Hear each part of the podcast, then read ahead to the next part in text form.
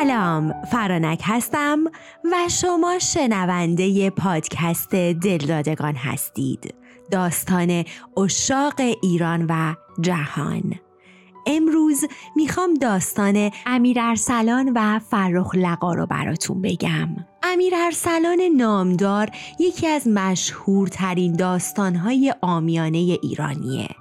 میگن که این داستان رو نقیب الممالک قصه گوی ناصر شاه براش می‌گفته. و در اون هنگام فخر و دوله دختر ناصرالدین شاه که یکی از دختران تحصیل کردش بود و شاعرم بوده پشت در نیمه باز اتاق میشسته و این داستان رو مکتوب می‌کرده و براشون نقاشی هم میکشیده. و اینگونه داستان امیر ارسلان پا برجا موند. پس بریم شروع کنیم داستان جذاب عشق امیر ارسلان و فرخ لقا رو بشنویم. فقط قبلش این رو بگم که این قصه بسیار طولانیه. حدود 600 700 صفحه است و دلم نیومد که خلاصش کنم و همه رو نگم. پس داستان عشق این دفعمون تو سه تا اپیزود گفته خواهد شد. بریم بشنویم اپیزود اول داستان امیر ارسلان و فرخ لقا رو.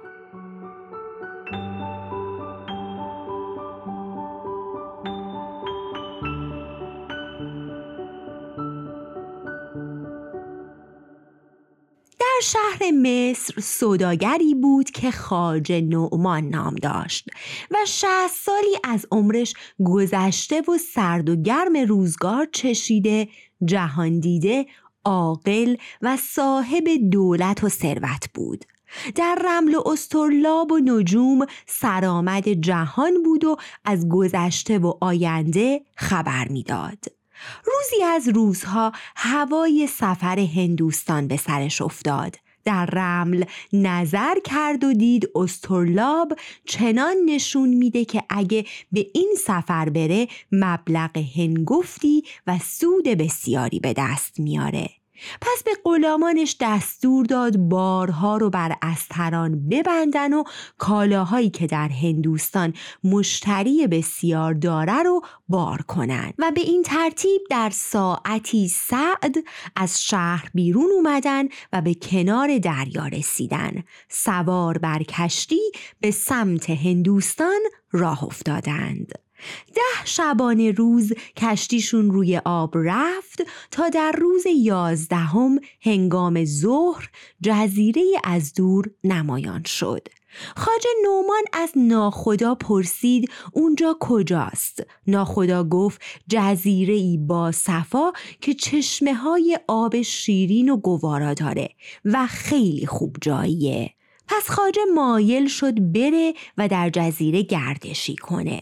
رفتند و خاج نومان از ناخدا فرصتی خواست و شروع کرد به گشت زدن در جزیره. بین درختان سرد سیری و گرم سیری ارعر و سنوبر و شمشاد و سرو و کاج سر به فلک کشیده همینطور داشت میگشت و لذت می‌برد که صدای ناله شنید. یکی با قلب سوخته چنان مینالید که آتش بر جان و دل خاج نومان افتاد. رفت جلو و دید در پشت درختی در سایه درخت زن نشسته.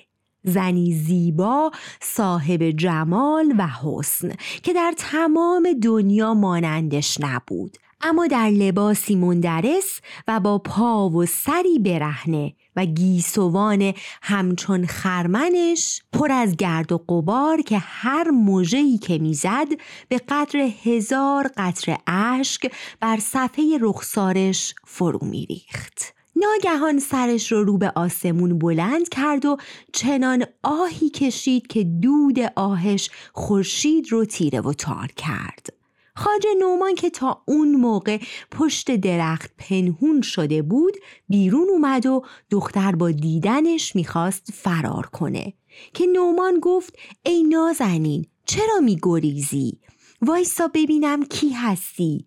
پریزادی؟ آدمیزادی؟ چی هستی؟ نومان که دید نخیر دختر خیلی ترسیده گفت من خاج نعمان مصری هستم تاجرم و صاحب پنج کرور ثروتم. داشتم به سفر هند می‌رفتم که یهو از شانس به دیدن این جزیره اومدم. دختر خیالش راحت شد. پس خاجه گفت ای نازنین هوری شمایل بگو ببینم برای چی گریه می‌کنی. پس دختر شروع کرد به گفتن داستان زندگیش. گفت ای خاجه من بانوی حرم ملک شاه رومی بودم.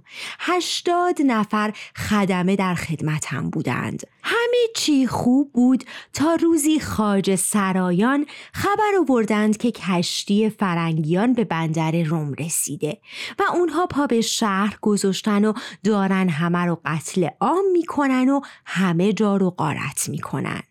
من از شنیدن خبر مشبش و افسرده شده بودم که پشت بندش خاجه دیگه اومد و گفت بانو چه نشستی که سامخان فرنگی به بارگاه ملک شاه اومده؟ ملک شاه و امیران اطرافش رو کشته و الانم داره به سمت حرم میاد.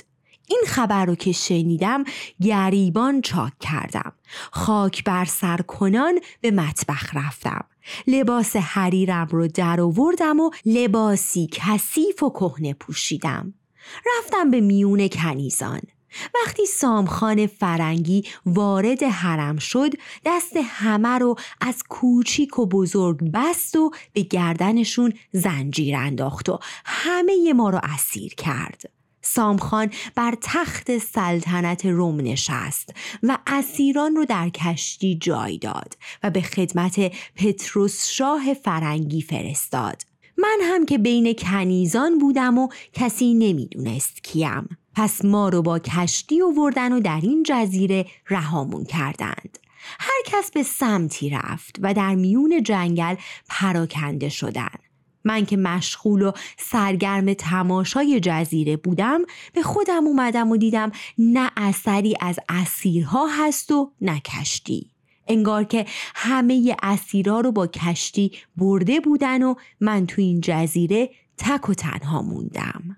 پس خاجه نعمان خدا رو شک گفت که به دلش انداخته بود تا به جزیره بیاد و به زن گفت ای بانو پشت راه بیفت و با من بیا. من تو رو به خونم می‌برم تا ببینم چی میشه. زن سر به زیر انداخت و گفت با قضا کارزار نتوان کرد. گله از روزگار نتوان کرد. پس پا شد و با خاج نومان به راه افتادند. خاج نومان که قرار بود به هند بره دوباره رمل و استرلاب انداخت و رمل رو به تخته زد و در 16 خونه رمل نظر کرد. استرلاب رو در برابر آفتاب نگه داشت و دید استرلاب چنان نشون میده که اگه کشتی ده متر از این جزیره به سوی هند بره جان و مالش در معرض خطره و یک نفر هم جون سالم به در نمی‌بره.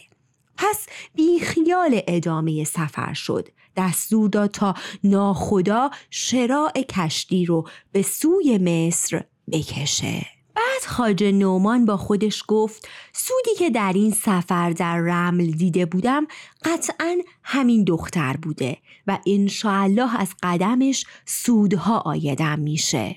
نومان به مصر که رسید دوستانش از برگشت زود هنگامش تعجب کردند. پس نومان گفت ای دوستان چه بی خبر نشستین که پتروس شاه ملک شاه روم رو کشته و کشتی فرنگیان روی دریا در حال عبوره و اصلا صلاح به سفر نیست. این خبر اندک اندک تو شهر شایع شد و به گوش خدیو مصر رسید. پس فرستاد دنبال نعمان و گفت ای خاج نعمان تو این سفر چه شنیدی؟ نومان گفت قربانت گردم پتروس شاه فرنگی به سرکردگی سامخان بی خبر به روم لشکر کشیده و ملک شاه رومی رو کشته و روم رو تسخیر کرده خدیو مصر به وزیرش گفت پس احتمال داره هدف بعدیشون ما باشیم. خوبه که لشکری آماده کنیم تا دست و پا بسته گرفتار فرنگیان نشیم. بعد هم نومان رو بسیار ستودن و مرخص کردند. حالا بشنوید از بانوی زیبای جزیره. کنیزان بانو رو به خونه بردند. همومش کردند سر و تنش رو با مشک و انبر شستن یک دست لباس حریر تنش کردند و هفت قلم آرایشش و غرق در در و گوهرش کردند یکهو سر و کله خاج نومان پیدا شد و تا چشمش به زن افتاد دامن از دست بداد. در جا ازش خواستگاری کرد. بانو گفت خاجه تو جون من رو نجات دادی و من تا آخر عمر مدیون تو هم و الان هم همسری تو باعث افتخارمه. منتها چهل روز به من فرصت بده که من هنوز سوگوار مرگ ملک شاهم و از طرف دیگه نطفه ای از ملک شاه در رحم منه و من باردارم. یقینا تا یک ماه یا چهل روز دیگه متولد میشه. و من خواهشم از تو اینه که صبر کنی تا من بارم رو به زمین بذارم. و همین که این طفل متولد شه من از کنیزان تو خواهم بود. نومان گفت یک ماه که سهله. تو بگو یک سال. من صبر می‌کنم. به این ترتیب یک ماه گذشت. در روزی که بانو می‌خواست وضع حمل کنه نومان به فکرش رسید که برای طفل رمل و استرلاب بندازه. پس ستاره طفل رو ملاحظه کرد و دید اگه کودک در این ساعت به دنیا بیاد چه پسر باشه چه دختر پیشونیش درفش کاویانیه. و هیچ یک از سلاطین روزگار بخت و اقبال و پیشونی این کودک رو ندارن.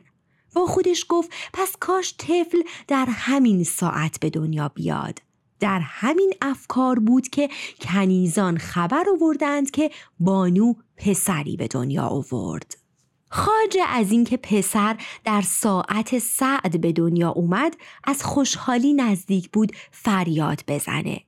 پس به اتاق بانو رفت و نوزاد رو در آغوش گرفت و دید انگار سهراب پسر رستم در قندا خوابیده.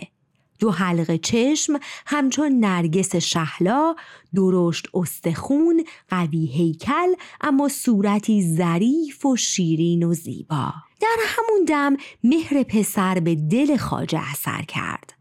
پس خان گسترد و از همه بزرگان مصر دعوت کرد و در اون مجلس اعلام کرد که خدا بهش نظر کرده و در سن شست سالگی بهش پسری داده مثل پنجه آفتاب و در همونجا به همه اعلام کرد که نام ارسلان رو بر این طفل گذاشته. پس همگی مبارک باش گفتند و شیرینی خوردند و شربت نوشیدند و رفتند. ده شب بعد خاجه در ساعتی صد بانو رو به عقد خودش در آورد و دست وسال بر گردن اون در آورد و از اون هور شمایل کام دل حاصل کرد و بعد به تربیت ارسلان کوشید. ارسلان بزرگ شد و همین که زبان فارسی و عربی رو خوند و نوشت خاج نومان شخصی فرنگی رو اوورد و ارسلان رو بهش سپرد تا بهش زبان رومی و فرنگی رو یاد بده. ارسلان در سن سیزده سالگی می‌تونست به چند زبون به طور فسیح صحبت کنه.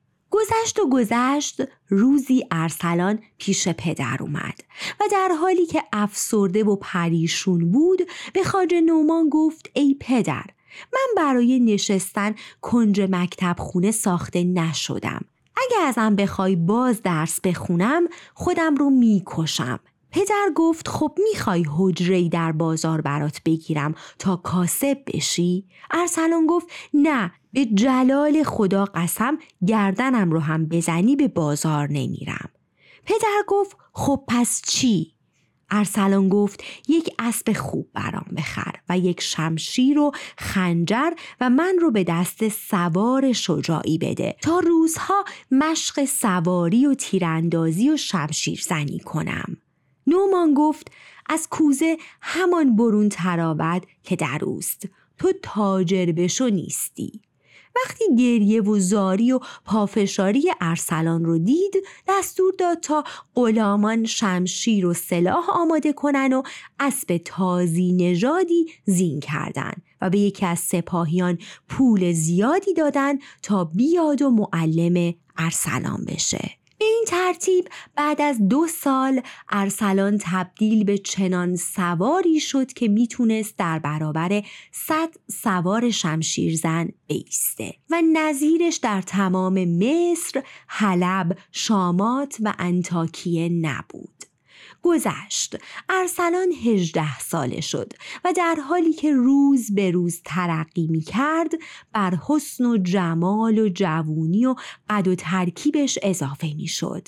در مصر تمام مردان و زنان اسیر دام زلفش بودند و دختر صاحب جمال و خوشگلی نبود که کمند محبت ارسلان به گردنش نباشه. ارسلان چنان شوقی به سواری و شکار داشت که یک روز هم در شهر آروم نمی گرفت و بیشتر شبها در بیابون می خوابید و سه روز سه روز به شهر نمی اومد. روزی از روزها که به عزم شکار به بیرون مصر رفته بود وقت غروب آفتاب به بیشه رسید.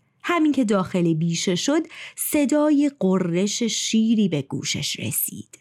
به دنبال صدای شیر رفت که از عقب صدای بلندی شنید که ای جوون بیدادگر کیستی؟ بگریز که کشته میشی.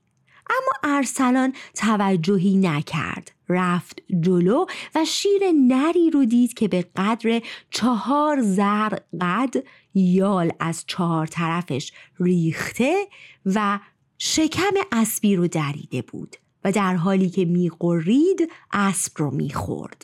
باز صدا بلند شد که ای جوون برگرد. ارسلان اهمیتی نداد. چنان نعره ای زد که دره و دشت و بیابون به لرزه افتاد.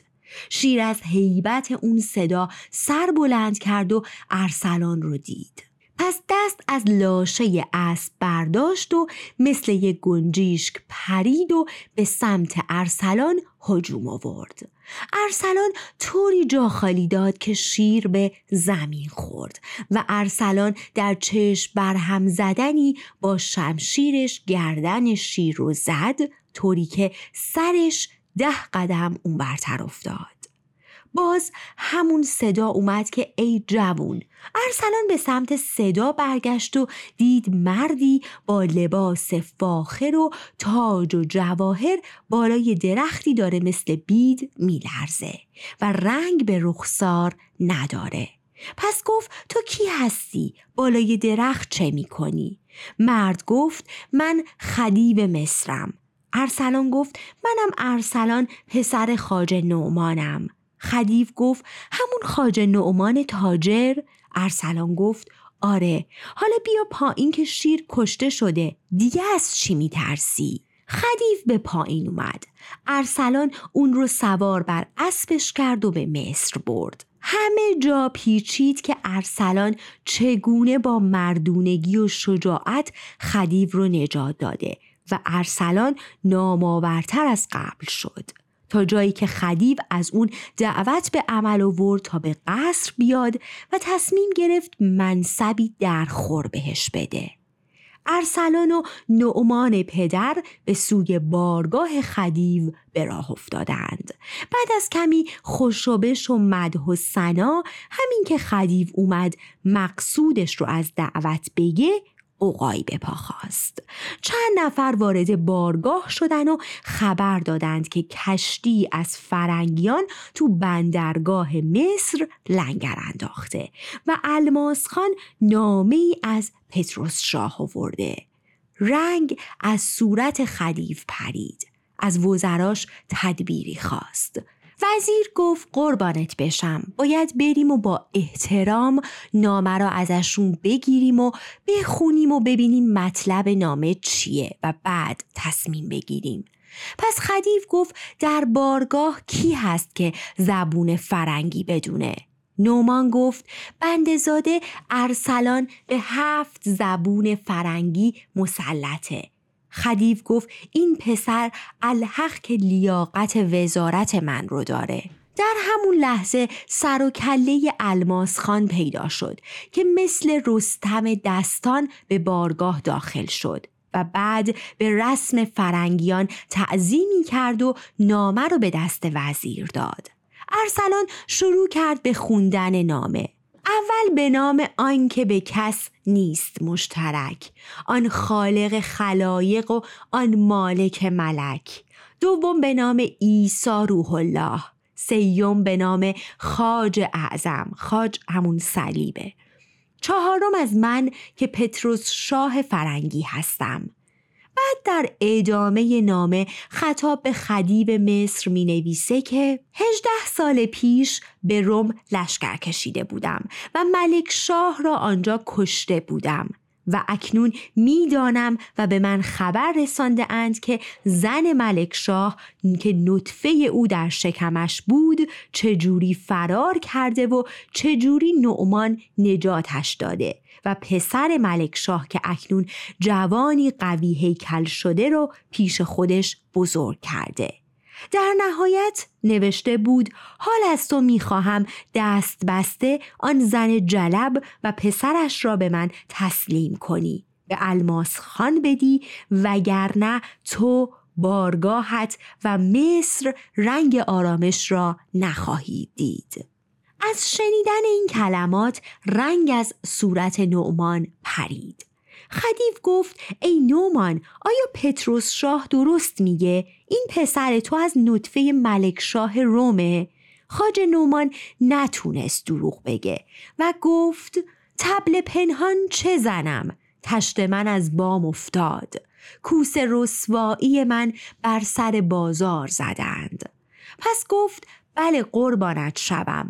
ارسلان پسر من نیست. ارسلان که تا اون موقع ساکت بود وقتی مطمئن شد که نعمان پدرش نیست نزدیک بود از خشم پوست در پیکرش بترکه. خدیف رو به وزیر کرد و گفت تدبیر چیه؟ وزیر گفت عاقلانه نیست که جان پنج کرور رو فدای این سه نفر کنیم. به نظرم که این سه نفر رو دست بسته به الماس خان بدیم. نومان با زاری گفت ای قربانت شوم تو مسلمونی و من هم. و می‌دونی که اگه پای ما ستابه فرنگ برسه دخلمون رو میارن. پس لااقل بزار بانو بمونه که اون ناموس منه و منو ارسلان رو تسلیم اونها کن. الماس خان که این پیشنهاد رو شنید گفت نه خیر که مقصود اصلی اون زن جلبه. ارسلان که دید راجبه مادرش اینطور حرف می‌زنن و براش چه نقشه ها دارند در کسری از ثانیه بلند شد و با شمشیرش به فرق سر الماس خان زد و نعش الماس خان دو پاره به زمین افتاد. بعد هم سراغ همراهانش رفت و یکی پس از دیگری همه رو کشت و اما موند یکیشون که تونست این وسط در بره. اوزا که آروم شد همه که از شک در اومدند خدیف بر سرش زد و گفت ای پسر چه کردی که منو هفت پشتم و تمام مردم مصر رو بدبخت کردی؟ خاجه نومان که دیگه نمی‌تونست ساکت بشینه گفت ای پادشاه ها من پیشنهادی دارم. من در بخت این پسر همون بد به تولدش مبارکی و پادشاهی دیدم که مطمئنم می‌تونه به جنگ سامخان فرنگی بره و روم رو و فرنگ رو بگیره پس من با تو معامله ای می کنم. من همه ثروتم که شست کرور هست رو به تو میدم و تو به من سی هزار سپاه بده و من قول میدم من و ارسلان همراه اون سپاه از مصر میریم. که دیگه دردسری هم برای تو و مملکتت نداشته باشیم. پس خدیو و وزیران که دیدن چاره جز این کار نیست قبول کردند و به این ترتیب ارسلان و نعمان با خداحافظی از بانو به سمت فرنگ به راه افتادند. از اون سمت اون سربازی که فرار کرده بود به بارگاه سامخان رسید و ماجرا رو براش گفت و گفت که شنیده ارسلان با پدرش و شمار زیادی سپاه دارن به این سمت میان. سامخان گفت سگ کیست روباه نازورمند که شیر ژیان را رساند گزند؟ پس دستور داد سپاه عظیمی گرد آوردند و از روم حرکت کردند و در قسطنطنیه به انتظار پدر و پسر اردو زدند. ارسلان و نعمان که به قسطنطنیه رسیدن و اون سپاه عظیم رو دیدن قالب توهی کردند. اما چاره جز نبرد نداشتند. یا ما سر خسم را بکوبیم به سنگ یا او تن ما به دار سازد آونگ. القصه در این زمانه پرنیرنگ یک مرده به نام به که صد زنده به ننگ. جنگ شروع شد و بعد از تلاش های بسیار و کشت و کشتار بسیار سراخر امیر ارسلان سر سامخان رو از تنش جدا کرد و به این ترتیب بر سپاه رومیان و فرنگیان فائق اومد. یک راست به قصر رفت. همه بزرگان بهش تبریک گفتند. وزیر و نعمان و امیران مثل برگ درخت مقابلش تعظیم کردند. همونجا تاج سلطنت رو بر سر گذاشت و حتی سریعا به نام خودش سکه زد و بعد پدرش نعمان رو فرستاد به مصر تا مادر رو به زادگاهش برگردونه. اون شب امیر ارسلان به حرم سرا رفت. جایی که همه نوع محرو و محپیکری بود. پس شب رو بین هوروشان به اشرت و کامرانی گذروند تا صبح شد و به بارگاه رفت تا به عدالت و دادگستری مشغول بشه. ده شبان روز به این منوال گذشت تا ارسلان که دیگه الان امیر ارسلان شده بود دلتنگ بیابون و دشت و شکار شد. پس میر شکاران رو طلبید و کنیزکان مرکب آماده کردند و برای شیرگیری به بیرون شهر رفتند. کمی که رفتند به بنایی سر به فلک کشیده رسیدند که کلیسای فرنگیان بود. وزیر به امیر ارسلان گفت این کلیسا پر از کشیش ها و پاپ ها و دختران و پسرانی که تارک دنیا شدند امیر ارسلان گفت چه معنی داره تو دیار اسلام هنوز عبادتگاهی برای فرنگیان باشه؟ پس دستور داد تا همه کشیشان رو بکشن و تمام کلیسا رو با خاک یکسان کردند. وزیر گفت ای امیر ده کلیسای دیگه هم مثل همین کلیسا تو این دیار هست. امیر ارسلان گفت پس شکار امروز تعطیل. تا من این ده کلیسا رو امروز خراب نکنم آروم نمیشم. پس هرچی بنای مذهبی فرنگی بود رو نابود کردند و همه رو غارت کردند. تا بعد از ظهر رسیدن به کلیسای اعظم بزرگترین کلیسای منطقه داخل شدند. کلیسایی با صلیبی که ساخته شده بود از شست من طلا که با دو من الماس تزئین شده بود و با زنجیری طلایی به سقف کوبیده شده بود. اونجا پرده ای دیدند. امیر ارسلان دستور داد پرده رو کنار بزنند. در پشت پرده چشمش به تصویر جمال دختری پونزده ساله روشن شد. دختری که از حسن و جمال و رعنایی و ترکیب و شکل و شمایل و دلبری مانندش وجود نداشت. به مجرد اون که چشم امیر ارسلان به جمال تصویر افتاد عقل و خرد و هوش و حواسش تاراج شد. به یک دیدن بشد از دست کارش. به قارت رفت آرام و قرارش. پس سریعا دستور داد تا پاپ کلیسا رو اووردند و ازش در مورد تصویر پرسیدند و کاشف به عمل اومد که این تصویر فرخ لقای فرنگی دختر پتروس شاهه. و اینگونه بود که دیگه امیر ارسلان اون امیر ارسلان قبلی نشد. به بارگاهش برگشت اما دیگه نه حوصله پادشاهی داشت و نه حال عیش و نوش. هر روز غمگینتر و زردتر و بیجونتر. دیگه اینقدر حال و احوالش زار شده بود که پدر نتونست تحمل کنه و چون می‌دونست درد پسرش چیه براش رمل و استرلاب انداخت. تا بفهمه در طالعش چیه. اما متاسفانه به نتیجه خوبی نرسید و گفت پسر جون فکر حمله به پتروس شاه رو از سرت بیرون کن که اگه همه سپاه دنیا دور تو جمع بشن یک نفر از سپاهت زنده بر نمیگرده و جون خودت هم در خطره. امیر ارسلان چند مدتی رو به بیقراری و راز و نیاز با تصویر گذروند.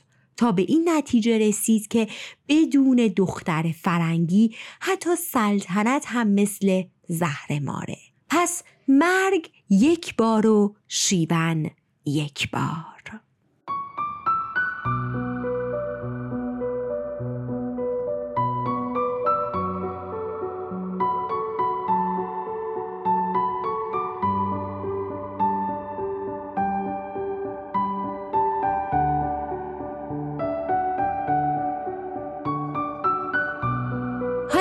امیر ارسلان چه تصمیمی می‌گیره؟